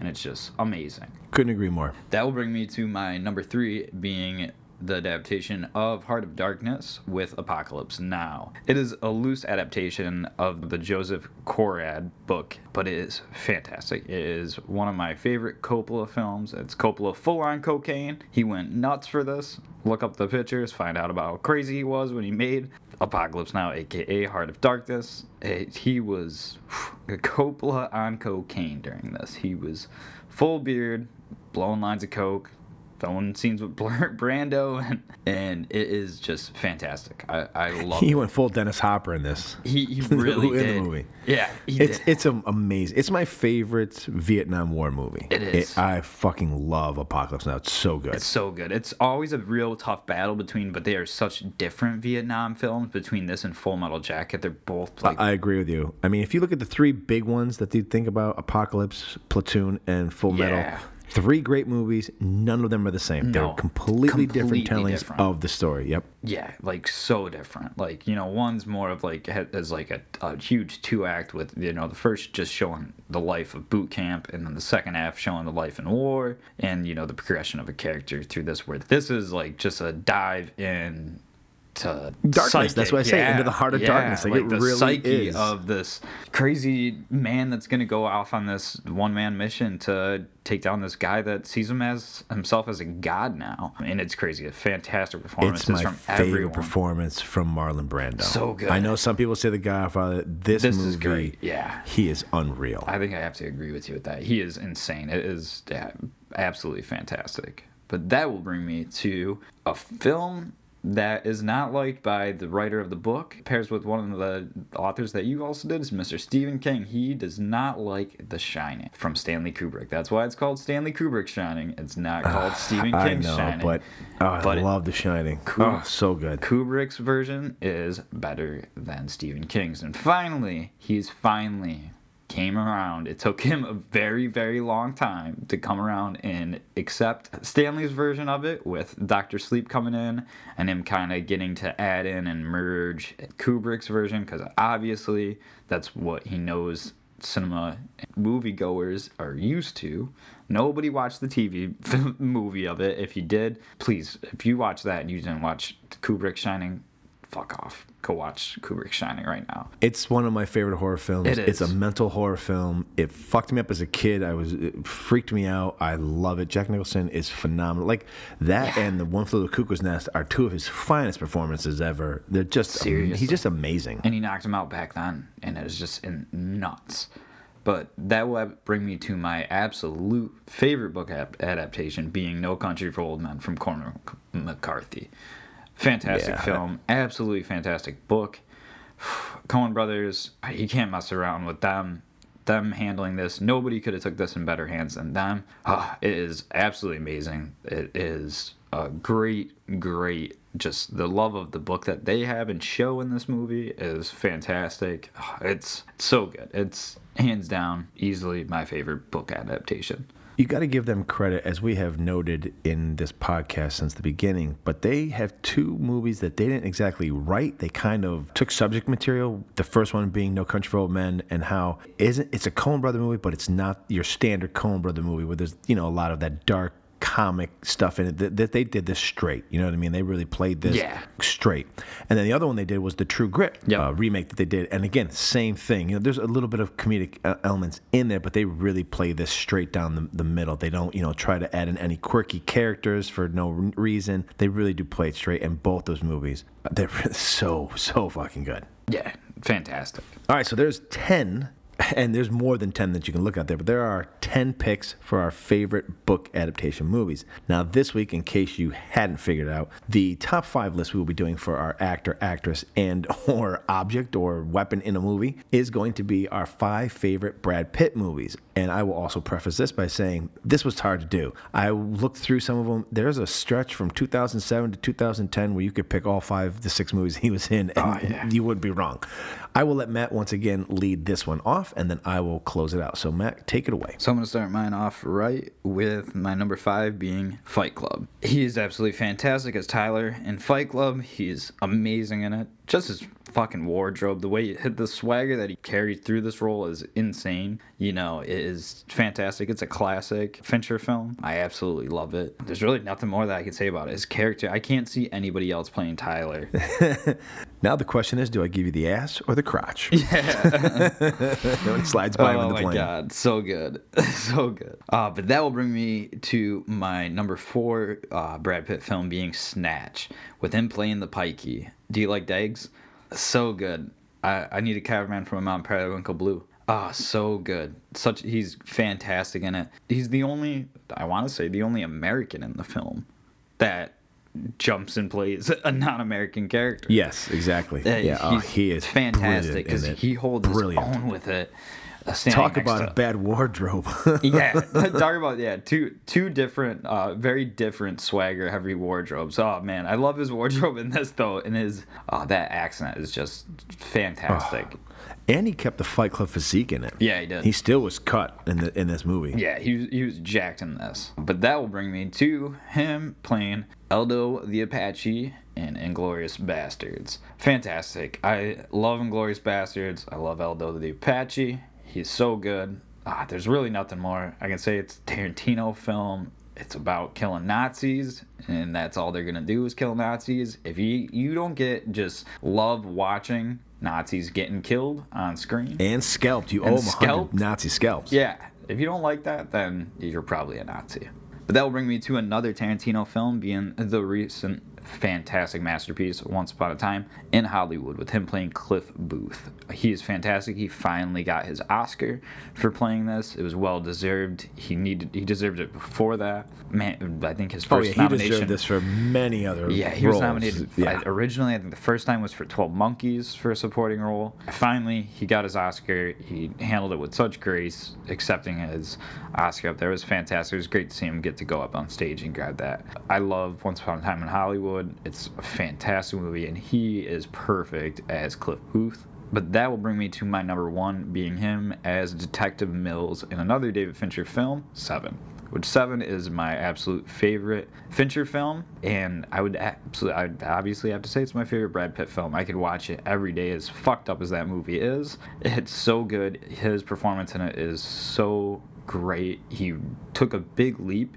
because at the time he was in a lot of romantic films and you know almost romantic comedies. You know, this was the year that he took on Seven and Twelve Monkeys to kind of break away from getting typecasted, and he did a great job jumping away from that and showing us that he's got amazing acting chops. Yeah, he's more than just a pretty boy. On He screen. really is. He, he, mean, he and he and DiCaprio had had the same kind of film change. You know, they were the pretty boys, and then they both take meaty roles, and from that moment on, they don't really get cast as the pretty boys anymore, which is great. Yes, exactly. Yeah, they had to do that, and it's so good. Yeah, yeah. I love the little side note of that. Um, you know, he picked out his wardrobe, his own wardrobe for his character in Seven, but it was because he wanted to intentionally make uh, the guy a bad dresser. Most notably with his ties, which his ties are fantastic in the film. The basketball tie, I want that fucking tie. so bad. But with that, I'll hand it off to you. All right, so we actually have three similar and two different. So my number five is Mr. Brad Pitt playing Jesse James in the movie directed by the gentleman who did this movie, Mr. Andrew Dominik, in the assassination of Jesse James by the coward Robert Ford. Great we movie. talked about this a couple of uh, podcasts back about how Jesse, uh, when he plays Jesse James, he plays him. It's a very visual. He's a lot of emotion, not a ton of dialogue. A lot of it's played within his face. He's, it's a very quiet role for him. It's a very powerful role for him. It's a beautifully shot, and so set up gorgeous. movie. He is really, really good as Jesse James, and it's one of those anti-hero movies that you get. And I mean, the cast around him is fantastic as well. But just the way he plays him in such a quiet, reserved, a complete con- uh, contrast to if you've ever anyone's ever seen the Young Guns movies, where we get um, Billy the Kid, and it's played with pure joy by Emilio Estevez. This is the opposite of that. This is uh, Brad Pitt playing Jesse James in a very quiet, subdued, you know, well-known killer from the 1800s. My number four is the other one where we differ. I consider this to be the movie of Saving Private Ryan and Tanks. It's Fury. And he plays a tank commander uh, with uh, for a tank crew, and it's an amazing, amazing war movie. So underrated. Uh, I remember my son and I went to see this. We absolutely love this movie, and I have a feeling it might be making this podcast in the near future. It is a fantastic World War II movie uh, uh, about tanks, a tank crew. It's beautifully shot, uh, full attention, and Brad Pitt's character in this is absolutely great. Especially, I love the scene um, when they're in the upstairs inside the German village and he is being kind of questioned by his men. One of them being played by Jon Bernthal, and I just love his his response and just just the way he carries himself throughout this entire movie. It's fantastic. He is every bit as good as Tom Tom Cruise as Tom Hanks is in Saving Private Ryan. Now we're going to meet up a couple places here. My number three is your number one, and that is Seven, the real breakout performance from him uh, in David Fincher's beautiful, beautiful movie. Absolutely love this movie. Just like you said, I could watch it all the time. Seven does not get old for me. It is beautifully shot, beautifully written, beautifully acted. The music from Trent Reznor is fantastic, and it's, a, it's own piece to the movie itself. But Brad Pitt really finally shakes off the fucking movie and long hair from Legends of the Fall. Yep. And actually, That's exactly what he was doing. He was he, he wanted to get so far away from Legends of the Fall. Ah, he really shows his acting chops that he's not just this pretty boy. He can really act, and he is fantastic. Matched with Morgan Freeman, the two of them are fantastic on screen together. It's a great, great movie. My number two is his performance in Guy Ritchie's Snatch. He showed real comedic range, real range, period, in this movie. His he comedic range is, is hilarious in this movie. amazing. You know what another movie is that he's hilarious in is Burn After Reading. I, I told you, there's a lot of them on I So didn't many, put on. it's that I was like, It was oh, real I could have. Yeah, uh, there's a hundred of like he has he, a lot of great roles. He could have picked a ton of them. I just tried to find the ones I really thoroughly enjoyed. Burn After Reading is great, but in Snatch, I, just, I love when he knocks the one guy with one punch, and they look at him like, "What'd you do?" And he just kind of like shrugs his shoulders, like, well, "I don't know." he's just like, "Uh, "I don't know. I didn't, So didn't know it was gonna go down." It's so good. It's he's so good in this movie. He uh, he steals the scenes in it. Every time he's on screen, it's it's pure joy. And Snatch is a fantastic ensemble movie. It's amazing, and it'll be coming up in a in a while from now. I I, I can promise. you. I'm sure we'll, we'll definitely cover it at some point. And my number one is a Quentin Tarantino movie. It's Inglourious Basterds. Now, the reason I didn't put Once Upon a Time in here is I actually liked his performance in this better. Again, it was a toss up. I could have put once this. I could have. I could move out three or four of these movies and put three or four in and still have be very happy with it. But I love him as Aldo Raine. And again, obviously, people know that we are huge fans of Quentin Tarantino. But anytime he puts people on screen, they just they just shine. I, it's ju- he just knows how to get the best out of any actor. Yeah, he can pull the best out of anybody. There are a lot of actors he's put in movies that when you see them in their in this in the movie that he has them in, you're like, man, this guy's an amazing or this girl's an amazing actress. And then like you see a movie they come out in like two three years later, and you're like, Who, how the fuck are they still acting? Like it's like they they just completely forget what they did when they were in a Tarantino movie. Uh, He's great as Aldo the Apache. Um, the whole opera house scene or the opera house, the whole movie theater scene where he's pretending to be Italian is so fucking good. It's so good. He actually. Um, the way he says his name is not how uh, Quentin Tarantino thought he was going to do it. And in the read through, the way he did it made everyone laugh. And so that's how they, kept it in. So if you get to see it on the special editions, there's an interview with him and Tarantino. And Tarantino says that, you know, what Brad Pitt brought to the role uh, is one of the few actors he's allowed to kind of go a little bit off script. And um, he really, really nailed it. Watch this or die.